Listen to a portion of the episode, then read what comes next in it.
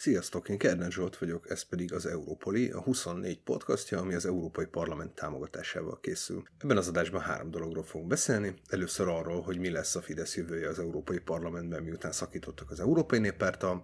A második az, hogy mi lesz az európai utazás jövője, hogyha tényleg bevezetik a vakcinaútleveleket.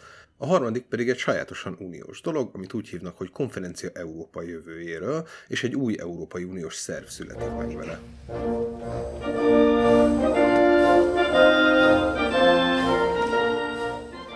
Kezdjük akkor a fidesz és a néppárttal. A héten viszonylag hosszú folyamat zárult le, azzal, hogy a Fidesz hivatalosan is kilépett nem csak az Európai Néppárt Európai Parlamenti frakciójából, hanem magából a pártból is. Ez nem tűnik fontosnak egyébként azok után, hogy a parlamenti frakcióban már kiléptek, de azért jelez valamit arról, hogy a Fidesz hogy képzeli el a jövőt. Ha tagja maradt volna ennek a pártcsaládnak az Európai Parlamenten kívül, akár azt is jelenthette volna, hogy úgy képzelik el a jövőt, hogy lesz mondjuk, nem tudom, 5-6-8-10 év, amíg, amíg frakción kívül ülnek az Európai Parlamentben, de alapvetően azt akarják megvárni, hogy változzon a széljárás az Európai Parlamentben, és visszatérhessenek az Európai Néppártba. Nem ez történt. A Fidesz és az Európai Néppárt harca egyébként most már évekre nyúlik vissza. A Sargentini jelentés volt az első olyan pont, amikor úgy igazán megromlott a kapcsolat. A Fidesz akkor elég nehezen vette azt, hogy az EPP frakcióból több párt is megszavazta a Sargentini jelentést, ami hivatalosan is elindította Magyarország ellen a hetes cikk szerinti eljárást, ami egyébként máig nem zárult le. Viszonylag fontos törés jelentett a néppárt és Magyarország kapcsolatában az is, amikor a magyar kormány elkezdte üldözni Magyarországról a CEU-t, de igazából az igazán nagy sértődések nem ebből lettek, hanem abból, hogy plakátokra rakták Jean-Claude Junckert. Juncker egyébként közepesen ismert politikusnak számított Magyarországon, sokan valószínűleg azt is nehezen tudták volna megnevezni, hogy egészen pontosan mi az ő posztja az EU-ban, bár ez egyébként az EU-nek egy viszonylag sajátos tulajdonsága, hogy elég átláthatatlanak az elnöki és a vezetői posztok azok számára, akik nem figyelnek rá különösebben. Ezért a magyar kormány azt gondolta, hogy arccal azért könnyen felismerni, és tökéletes lesz a plakátokon az ő arca hogy arra, hogy ezzel brüsszelezzenek. Rá is rakták őket a mosolygó Soros György mellé, és ebből óriási botrány lett Brüsszelben, azért mert Jean-Claude Juncker egy viszonylag prominens és régi tagja ugyanannak az Európai Néppártnak, amelynek akkor még a Fidesz is tagja volt. Ezután Manfred Weber, az Európai Néppárt parlamenti frakciójának vezetője még Magyarországra is utazott, hogy megpróbálja kibékíteni Orbán Viktort és az Európai Néppártot. Akkor sokat írtunk arról, hogy Orbán bizonyos kérdésekben engedett, a lényegi kérdésekben viszont nem, és végső soron ez volt az a konfliktus is, ami tökéletesen aláásta a Weber ambícióit arra, hogy ő legyen az Európai Bizottság következő elnöke, annak ellenére, hogy a néppárt úgy ment neki az európai parlamenti választásoknak, hogy Weber volt a csúcsjelölt, tehát őt szánták alapvetően a bizottság elnöki posztjára. Ezt végül a legtöbb beszámoló szerint Emmanuel Macron francia elnök és Orbán Viktor magyar miniszterelnök fúrták meg. Az elmúlt években sokszor beszéltünk már arról, hogy mi vezetett oda, hogy a Fidesz és a Néppárt szakított egymással, úgyhogy ne is vegyük ezt át még egyszer, mert szerintem nem ez az érdekes ebben az egészben.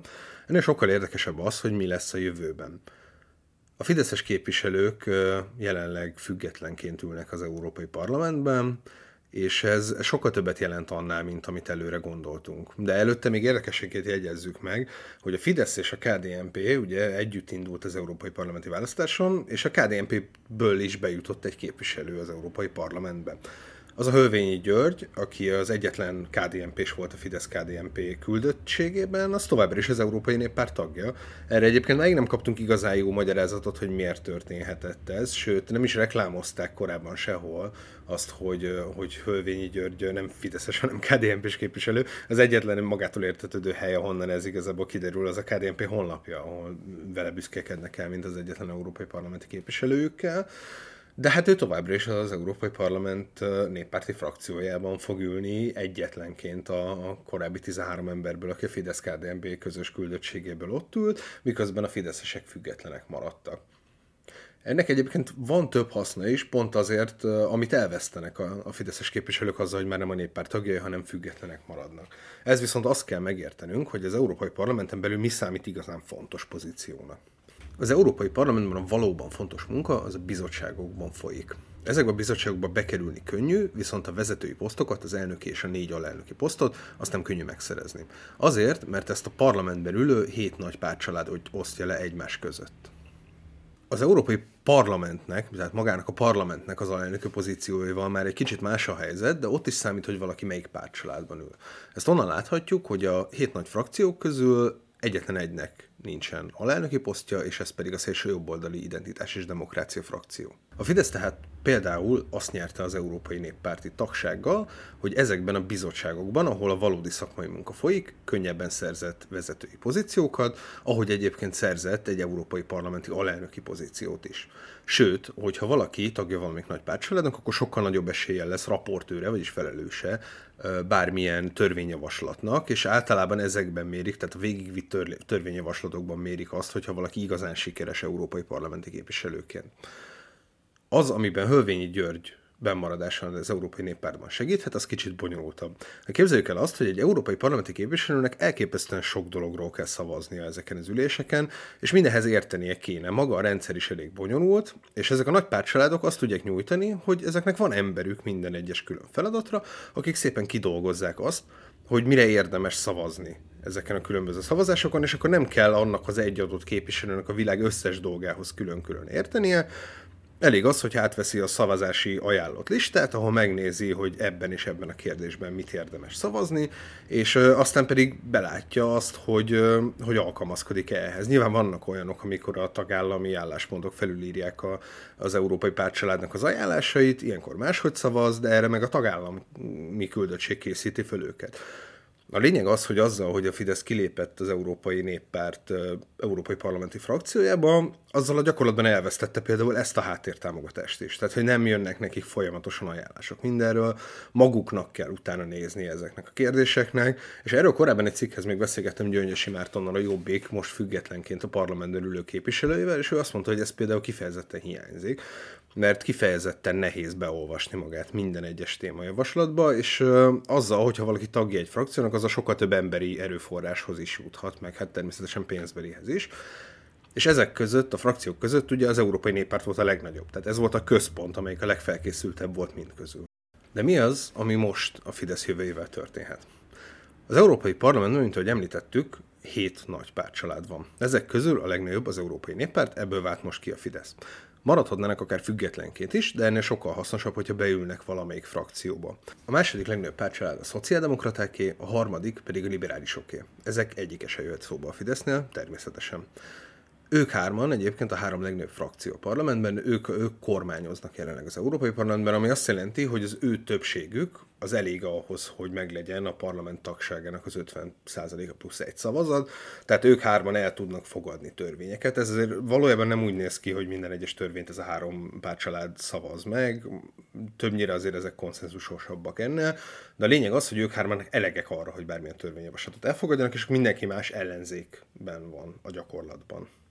Ebből az ellenzékből pedig a legnagyobb párt család, az az identitás és demokrácia, ami alig néhány képviselővel van lemaradva a liberálisokétól.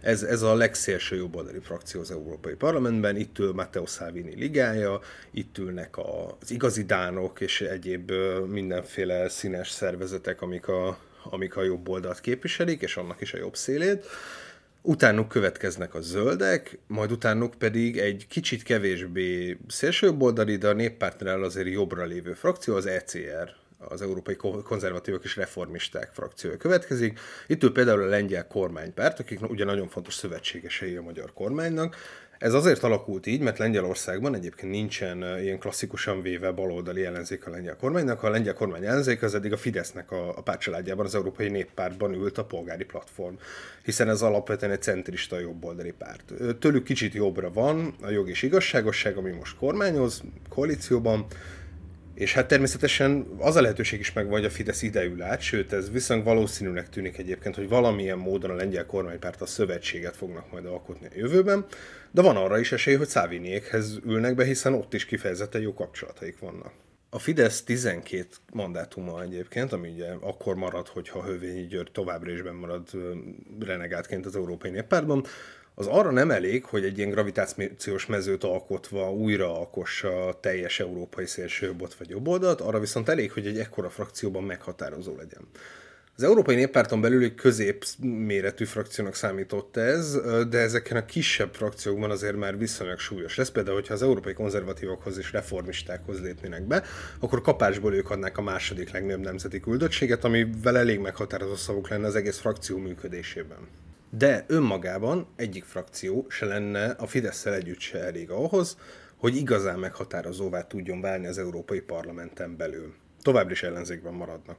Ráadásul van egy van egy ilyen tabu is az identitás és demokrácia frakcióval szemben, akiket azért így távolságtartással kezelnek a parlamenten belül is. Jelenleg 20 bizottság működik az Európai Parlamentben, végignéztem gondosan mindet, és az van, hogy egyiknek sincsen idés alelnöke vagy elnöke, ami azt jelenti, hogy egyetlen egy működő és fontos bizottságban se tudtak semmilyen vezetői szerepet megszerezni, ez nyilván nem véletlen, egyszerűen az van, hogy a szélső jobb oldalt a többiek nem szavazzák meg. Jelenleg tehát azt tűnik a legvalószínűbbnek, hogy mivel külön-külön ez a két frakció, még a fidesz együtt sem lenne elég arra, hogy meghatározó legyen, ezért a Fidesz megpróbálja majd ezeket valamilyen módon összegyúrni a jövőben. Ez azért lesz érdekes kérdés, mert miközben a Fidesz közeledik például a szélsőbaldali frakciók felé, közben Matteo Salvini ligája az Európai Néppárthoz próbál közeledni. Ugye az Európai Parlament nemrég elfogadott egy iszonyatos méretű segélycsomagot, amiből sokkal könnyebb pénzt lehívni, mint általában a teljes költségvetésből, viszont majdnem annyi pénz lehet összesen. Ennek a pénznek a jó része Olaszországba fog kerülni, és azért is volt annyira aktív Salvini a, a kormányváltás környékén, hogy, hogy egy kicsit közelebb kerüljön ahhoz a részhez, ahol a pénzt elosztják, ugye, ahol a pénz elosztásáról döntenek, ott van a hatalom is, ő pedig szeretne minél közelebb lenni ez a hatalomhoz. A ligát egyébként is fenyegeti egy kicsit az, hogy irrelevánsá válik ebben a kevésbé a populisták felé hajló környezetben, és Salvini látványosan próbálkozik egy kicsit centristább fordulattal, próbál egy fokkal EU-barátabb lenni, aminek nyilván nem kis szerepe van a pénzelosztásában, de ugyanez, jelen, ugyanez jelképezte azt is, ahogy megpróbált közeledni az Európai Néppárthoz. Egy darabig egyébként úgy is nézett ki, hogy ez sikeres lesz, tehát hogy voltak olyan néppárti vezetők, akik azt mondták, hogy, hogy erre van esély, aztán így szépen visszasétáltak rajta, tehát nem biztos, hogy a, a Fidesz kizárása utáni pár hét lesz pont az a hát, kizárása, tehát hogy a Fidesz fenyegetéssel való felfüggesztése, majd önkizárása utáni pár hét lesz az a az, az időszak, amikor esetleg újabb liberális pártcsaládok vagy pártokkal kell megegyezni a belépésről, valószínűleg ez még nem fog megtörténni. Ez persze több lehetőséget ad arra, hogy a Szávin és a Fidesz közösen próbálnak meg valami nagyobb frakciót csinálni, csak hogy ezeknek a szélsőbb pártoknak azért a, az ilyen nemzeteken átívelő együttműködés nem sajátja. Meg itt azért egészen színes szervezetek vannak, nem teljesen biztos az, hogy akár a jog és igazságosság együtt akar működni olyan pártokkal, akik az ID frakcióban ülnek, főleg azért, mert a, az ECR frakcióban egyelőre azért élveznek olyan hozzáféréseket, meg előjogokat, amiket elvesztenének azzal, hogyha most tabunak tekintett pártokkal állnának össze. Viszont arra van esély, hogy azért ezek közül a frakciók közül valamit így, így összevonjon a Fidesz a jövőben, és ezzel egy kicsivel nagyobb befolyásra tegyen szert. Egyébként, hogy a két frakció összeadódna, és minden képviselőjük összeülne egyetlen nagy pártcsaládba, akkor ez már egy viszonylag frakció lenne, tehát majdnem akkora, mint a szociáldemokratáké. Ugyan azzal se tudnának blokkoló kisebbséget jelenteni semmiben, talán kétharmados mm, szavazatalányt ígérlő törvényekben igen, de azt hiszem, hogy, hogy úgysem. Viszont a súlyuk meghatározóbb lenne, és lehet, hogy nem lehetne már annyira tartani azt, hogy tabuként kezelik őket, de azért ahhoz, hogy ezek hiba nélkül mind összeüljenek, ahhoz nagyon sok munka kell még a jövőben. Azt tehát nem tudjuk, hogy mi lesz a fidesz valószínűnek tűnik az, hogy továbbra is ezt az újfajta jobb oldalt próbálják meg felépíteni, de az is kérdés, hogy lesz egyáltalán ebből valami. Tehát 2016 után, a egészen 19-es európai parlamenti választásokig úgy nézett ki, hogy lesz egy szélső jobboldali EU kritikus előretörés az egész kontinensen, aztán a választások kiderült, hogy ez nem így van, hanem, hanem éppen, hogy a liberálisok kezdenek feljönni, ahogy ez egyébként most a holland választásokon is történt, ami egy kifejezetten fontos választás ebből a szempontból. A két legnagyobb győztese ennek a választásnak mind a kettő a Rinyóban, a liberális frakcióban ül miközben egyébként a szélső jobb annyira nem teljesített jól, hogy még vissza is esett, a hagyományos jobb és baloldal pedig szintén kifejezetten rosszul teljesített. Persze ez ország, országspecifikus is lehet a hollandokra nézve, de azért érdemes ezeket jelnek venni, ahogy azt is, hogy a hagyományos jobb oldal mondjuk a német tartományi választásokon se látszik annyira jól teljesíteni, mint ahogy azt szeretnék. Tehát lehet, hogy a jövő azért a, az Európai Néppárt gyengülését hozza valamilyen szinten, és akkor még kiegyensúlyozottabb lesz a pártcsaládok közötti verseny, amiben a Fidesz ügyesebben tud majd evickélni.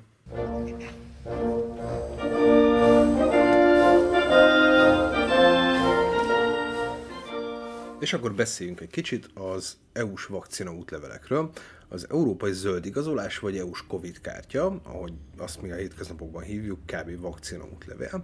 Ez egy ilyen egészen új terv, amit a héten mutatott be az Európai Bizottság. Egyelőre csak egy tervezet van róla. A lényeg az, hogy az EU belül egy rendes szabályozás készül arról, hogy ezeket az különböző országokban kiadott igazolványokat hogyan kell majd a jövőben használni a, a különböző másik országból érkezett emberekre is. A legnagyobb propagátorai annak, hogy legyen ilyen vakcinút levél, azok természetesen a déli tagállamok voltak, meg általában azok az, a tagállamok, a, a, amik szebbek. Azért történt ez, mert uh, látványosan az a helyzet jelenleg, hogy nyárra még nem biztos, hogy ez annak a helyzetnek vége lesz, ami most van, de hogy egy kicsit jobb lesz, akkor ezzel a vakcina útlevéllel szeretnék megmenteni ezek a déli tagországok a turizmusokat, hogy ne az legyen, mint tavaly, bár egyébként tavaly nem volt annyira vészes helyzet egy csomó országban, mint amit vártak, de azt szeretnék, hogy ezzel a vakcina útlevéllel lehessen utazni a jövőben is. Egyáltalán nem biztos viszont, hogy ez meg is oldódik. Nem arról van egyébként szó, hogy az EU kiadna egy közös útlevelet, ami minden Európai Uniós állampolgárnak jár, és amivel szabadon lehet majd mászkálni a különböző tagországok között, hogyha valaki védett, hanem arról van szó, hogy ha van egy olyan tagállam, ahol használnak ilyen védettséget igazoló igazolványt, és az bizonyos jogokat nyújt azoknak, akik átestek a betegségen, vagy be vannak oltva, akkor azokat a jogokat biztosítsa az EU azoknak az embereknek is, akik más tagországból utaznak abba a tagországba. Tehát nincs előírva az, hogy minden egyes tagországban be kell vezetni védettséget igazoló igazolványt, és az sincs, hogy milyen jogokat kötelező biztosítani azoknak az embereknek, akik átestek már, vagy be vannak oltva. Csak az van, hogy ha már léteznek ilyenek, akkor azt mindenkinek biztosítsák. Ez az EU-s igazolás háromféle immunitásra, vagy háromféle védettségre fog igazolást adni. Ezek közül kettő viszonylag egyértelmű. Azoknak, akik átestek a betegségen, bár egyébként ezzel is problémák vannak, mert ugye fogalmunk sincs arról, hogy mennyi ideig védett valaki, vagy egyáltalán mennyire védett valaki, hogyha csak átesett a betegségen. A második esetben pedig azoknak, akik már megkaptak valamilyen oltást. Erről még beszélünk a későbbiekben, ez kifejezetten fontos kérdés. Viszont ott van a harmadik, az, hogy az igazoláson az is rajta lesz, hogy ha valaki hivatalos PCR vagy rapid antigén tesztet végzett, és negatív lesz az eredménye. Egyelőre annak a logisztikáját, hogy hogy fogják megoldani az államok között, azt egyáltalán nem dolgozták ki.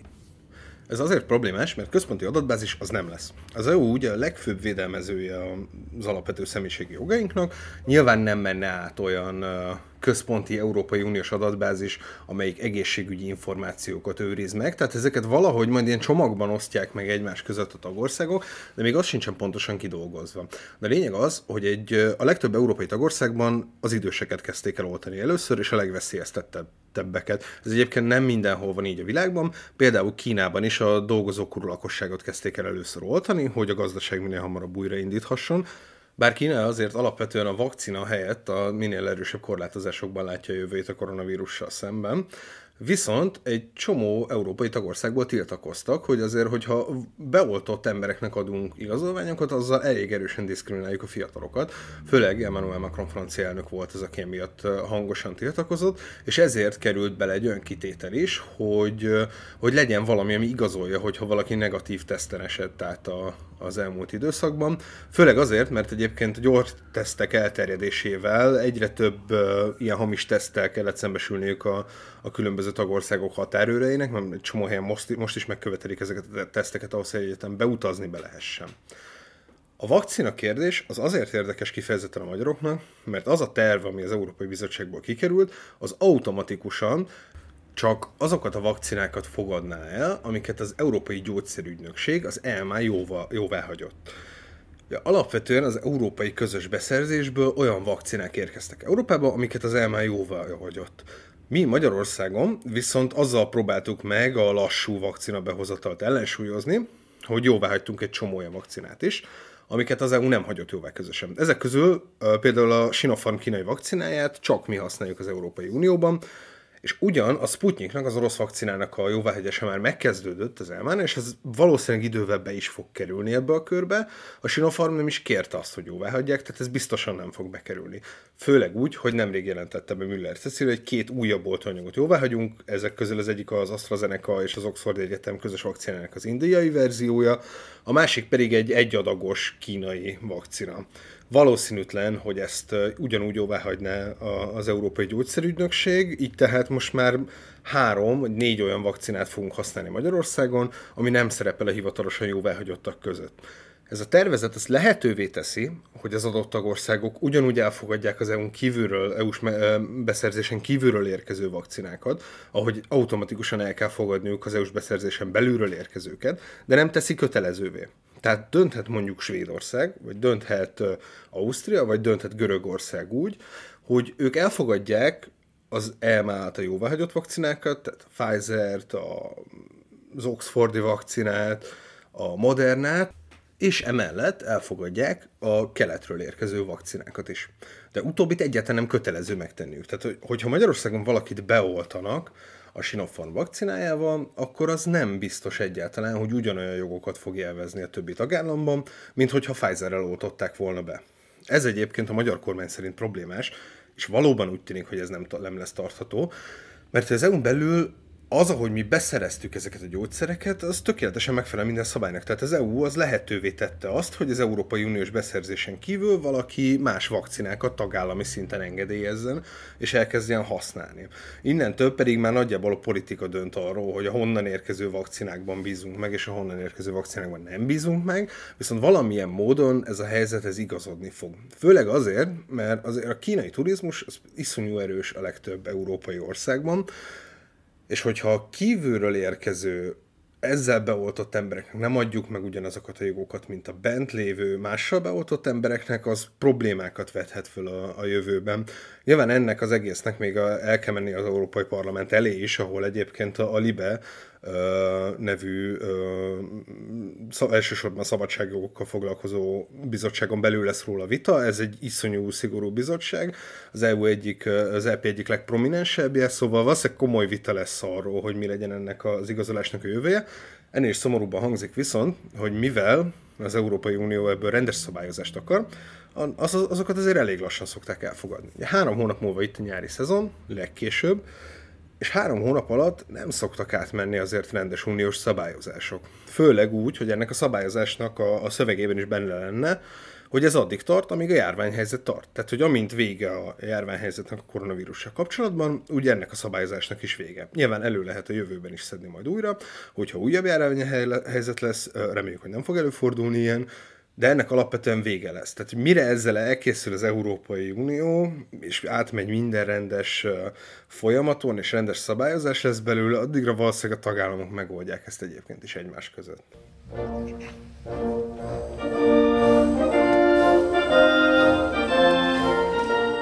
És akkor elérkeztünk a harmadik témánkhoz is, ami az euró magáról szól. Nyilván az Európai Unió vezetőit se éri váratlanul az, hogy egy csomó dolog nem úgy működik az Európai Unióban, ahogy kellene, és hogy kifejezetten sok panasz van az elmúlt években az Európai Unió működésére. Ezért Emmanuel Macron francia elnök 2019-es javaslatára építve május elején el fog indulni egy egy ilyen egészen furcsa egyeztető folyamat, amit úgy hívnak, hogy konferencia Európai jövőjéről ez egy egészen sajátos, és szinte már kizárólag az Unióban elképzelhető folyamat lesz, ahol egy ilyen újabb rétegnyi bürokrácia születik majd arra, hogy végül az EU-s állampolgárok bevonásával valamilyen véleményt mondjon arról, hogy az EU-nak hogy kellene kinézni a következő 5-10-20 évben, és miután ezt kimondta, miután konzultált az emberekkel, megkérdezte őket arról, hogy mit szeretnének, mi változzon az EU-ban, ezután letesznek egy csomó reformjavaslatot, amiről aztán az EU tárgyalni fog. De vannak itt azért problémák. Az egyik az, hogy ilyen már volt a 2000-es évek elején, nem teljesen ugyanilyen, de akkor is a francia elnök vezetett egy konvenciót az európai jövőről, És annak a vége az volt, hogy bizonyos módosításokat indítottak el az európai alapszerződésekkel kapcsolatban, amiket aztán két tagország megvitozott, és semmi nem lett az egészből. Ezt ez a mostani konferencia, ez teljesen kikerüli, tehát hogy egyáltalán nincsen megemlítve abban a bejelentésben, amiben ezt az egészet fölvezették, hogy itt módosítanák az euróról szóló alapszerződéseket, itt csak az van, hogy a végén elő fognak állni bizonyos reformjavaslatokkal. Ezek a reformjavaslatok egyébként már akkor elkezdtek felerősödni, amikor 2019-ben az európai parlamenti választásokon azt láthattuk, hogy az Európai Unió egyetlen állampolgárok által választott vezetői szerve, az Európai Parlament, az kijelölte, hogy ők kit szeretnének látni az Európai Bizottság, ami gyakorlatilag az Európai Unió kormányának az élén. Úgynevezett csúcsjelölteket mondott mindegyik nagy pártcsalád, akik úgy kampányoltak végig az európai parlamenti választások alatt, hogyha az ő pártcsaládjuk kapja a legtöbb szavazatot, akkor ők lesznek az Európai Bizottság új elnökei. Ezt az Európai Néppártból Manfred Weber vezette, ő volt az EPP csúcsjelöltje, és hát nehezen nem tűnik föl az, hogy nem ő az Európai Bizottság új elnöke. Ez nagyrészt egyébként pont annak az Emmanuel Macronnak köszönhetjük, aki most fölvezette azt, vagy akinek az ötletéből fölvetődött az, hogy beszélgetni kellene arról, hogy hogy nézzen ki az EU a későbbiekben, valamint egyébként Orbán Viktornak is köszönhető, aki a személyes bosszút állt Manfred Weberen a, a néppárti harcokért, és Végül nagy részt a németek és a franciák javaslatára egy olyan ember került az Európai Bizottság élére, akit kevésbé tartanak önjárónak, mint, a, mint hogyha valódi felhatalmazása lett volna. Az EU vezetés ez azért speciális kérdés, mert a valódi hatalmat jelenleg a tagállamok gyakorolják az Európai Tanácsban. A valódi hatalom az EU-n belül ott van, ahonnan a pénz jön. A pénz jelenleg a tagállamoktól jön. Valódi hatalmat gyakorolhat még az, akit közvetlenül az állampolgárok választanak. Tehát adott esetben a parlamentnek is lehetne hatalma, hiszen van demokratikus felhatalmazása. Ők mondhatják azt, hogy őket választotta meg az európai nép arra, hogy vezessék az Európai Uniót. De az Európai Parlament a tagállami parlamentekkel szemben nem rendelkezik törvényalkotási jogkörre. Tehát, hogy ők nem nyújthatnak be törvényjavaslatokat, ők szavazhatnak olyan törvényjavaslatokról, amik az Európai Bizottságtól jönnek. És ezeknek az elindításáról nagyrészt az Európai Tanács, tehát hogy a kormányok és kormányfők és államfőknek a gyülekezete, meg a tagállamok kormányainak a gyülekezete dönt. Szóval a végső hatalom az a legtöbb esetben az Európai Tanácsnál van, és ezt a tagállamok szeretik is így. A miniszterelnökök azok tök azzal, hogy végül az Európai Unióban az történik, amit ők akarnak, és nem az, amit egy csomó megválasztott, és egy csomószor parkolópályára tett hazai politikusokból álló gyülekezet az Európai Parlamentben eldönt. Na, de hogy erről fog beszélni ez a, ez a konferencia Európa jövőjéről a következő egy évben, valamikor 2022-ben fog véget érni, és létrehoztak erre egy ilyen furcsa végrehajtói tanácsot, ami ezt intézni fogja. Ez úgy fog kinézni, hogy a három vezetői szervből, tehát a parlament, a tanács és az Európai Unió soros elnöksége, mind a hárman adnak három-három rendes tagot, és legfeljebb négy külsős tagot, akik igazából csak megfigyelhetik ezt az egészet. A nagyon-nagyon hosszú ideig vita ment arról, hogy az Európai Parlament, akinél ennek a konferenciának a jogkörének a nagy része lesz, az kit jelöljön arra a feladatra, hogy vezesse ezt a tanácsot. Itt az volt kimondva, hogy egy prominens európai férfi, vagy prominens európai ö, állampolgárt keresnek, aki ezt vezethetné, és hát ez a prominens európai állampolgár, mint kiderült, Giefer Hofstadt volt belga miniszterelnök, és, és híres liberális föderalista politikus lett, de annyira sokáig tárgyaltak arról, hogy ne ő legyen az, ugyanis az a helyzet, hogy Guy Verhofstadt, ahogy már említettem, híres föderalista. Pontosan tudjuk azt, hogy ő több Európai Uniót akar, és olyan Európai Uniót, amelyik erősebb a tagállamokhoz képest. Nyilván a tagállamok nagy része nem örül annak, hogy, hogy ő kerülnek az egésznek az élére, és annyira sokáig tárgyaltak róla, hogy sokan viccből már azt mondták, hogy ez egy konferencia lesz Guy Verhofstadt jövőjéről mert annyi ideig nem zárult le ez a megegyezés. De végül meglett, ő lesz az, aki vezeti ezt a végrehajtói tanácsot, és egy csomó bürokratikus kör épül majd e közé az, egész, e köré az egész köré, és még ezt felügyeli ráadásul a soros elnökség, a bizottság és a, a, a parlament elnökeivel álló közös ilyen elnökségi gyülekezet, hogy még bonyolultabb legyen az egész. Majd az egyeztetések lezárásával ez a az ilyen végrehajtói tanács, ez letesz egy javaslatcsomagot, amit aztán a közös az elnökség, elnökökből álló elnökségi csoport, az konkrét reformjavaslatokkal gyúr át, és ezeket fogják lerakni az EU elé, de még azt se tudni pontosan, hogy hova fogják lerakni, mert az attól függ, hogy milyen változtatásokat akarnak javasolni. Mostani javaslatban ugye, ahogy említettem, egyáltalán nincs benne az, hogy az alapszerződéseken módosíthatnának, viszont a parlament elnöke meg már azt mondta, hogy igazából azt majd az európai állampolgárok eldöntik, hogy módosítani akarnak az alapszerződéseken. Az európai állampolgárok nagy része persze nem tudja, hogy mi az a változás, amihez módosítani kellene a, a, a, az alapszerződéseken. Ö, azt viszont látni lehet, hogy a soros elnökségnek kifejezetten fontos szerepe lesz ebben az egészben. Az Európai Unió soros elnökség az az EU egyik fontos vezető szerve. Fél évente rotálódik ez a feladat, magyarok már ellátták egyszer, nemrég lett vége a német soros elnökségnek, és most tartunk a portugálnál. Azért problémás ez az egész, mert hogyha ez így történik, akkor a konferencia Európa jövőjéről nagy része alatt a szlovének lesznek a soros elnökök, akik egyre többször kerülnek be abba a körbe, ahol most Magyarország és Lengyelország van, tehát hogy ilyen autoritarianizmus felé haladó országokról beszélünk. Például amikor a média problémáiról beszélünk az Európai Unióban, akkor egyre többször kerülnek elő a szlovénok, mint rossz példa szlovén miniszterelnök kifejezetten szeret újságírókkal hadakozni Twitteren meg a Facebookon, és személyesen beszólogatni nekik. Tehát nem biztos, hogy ez feltétlenül jó irányba fogja vinni az egészet. Az meg főleg nem, hogy a küldöttségek, tehát az Európai Parlamenttől nagyjából tudjuk, hogy ki fognak ebben részt venni. A hét kijelölt emberből három alaptag, négy külsős tag, egy darab nő, és kettő euroszkeptikus. De, hogy itt tényleg le lesz fedve valószínűleg az euroszkeptikusok arányaiban megfelelően lesznek lefedve, az európai lakossághoz képest, a nők nem biztos. Ráadásul ez az egy darab nő is a szociáldemokrata frakciónak a frakcióvezetője, egyébként a harmadik férfi pedig Manfred Weber lesz, aki a néppárt frakció vezetője. De már kérdéseket vett föl az, ahogy ezeket a posztokat kiosztották, és akkor arról még nem is tudunk, hogy kiket fog jelölni ebbe a tanács, és hogy kiket fog jelölni ebbe a soros elnökség ahogy azt se tudjuk igazából, hogy hogyan lesz ez az egyeztetés. Tehát az Európai Unió az valahogy úgy képzeli el, hogy, hogy le fog ülni Európa állampolgáraival, de hát ez egy majdnem félmilliárdos kontinens. Azért ez egy egészen komoly szervezettséget igénylő program lenne, hogy pontosan megkérdezünk mindenkit arról, hogy mit gondol az Európai Unióról. Ráadásul valószínűleg tagállamonként elég erősen változó lesz ez. Az viszont valószínű, hogy ez az egész, ez pontosan a, a fél éves francia elnökségre fog véget érni, ami Emmanuel Macron francia elnöknek egy ilyen hatalmas pluszpontot adhat az elnökség lekeverésével kapcsolatban, hogy ő állhat ki és elmondhatja azt, hogy hogy döntöttek az európai állampolgárok, mit szeretnének látni Európa jövőjével kapcsolatban. Az már más kérdés, hogy az, amit az európai állampolgárok mondanak az európai jövőjével kapcsolatban, abból bármi meg fog-e valósulni, vagy végső ismét csak a tagállamok vezetői döntik el azt, hogy hogy nézzen ki Európa a jövőben.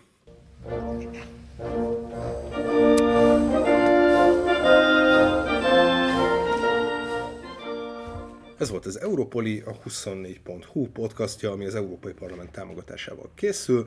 Nézzetek fel a 24 oldalára, ahol több másik podcastot is láthatjuk, láthattok, és köszönjük, hogy velünk tartottatok. Sziasztok!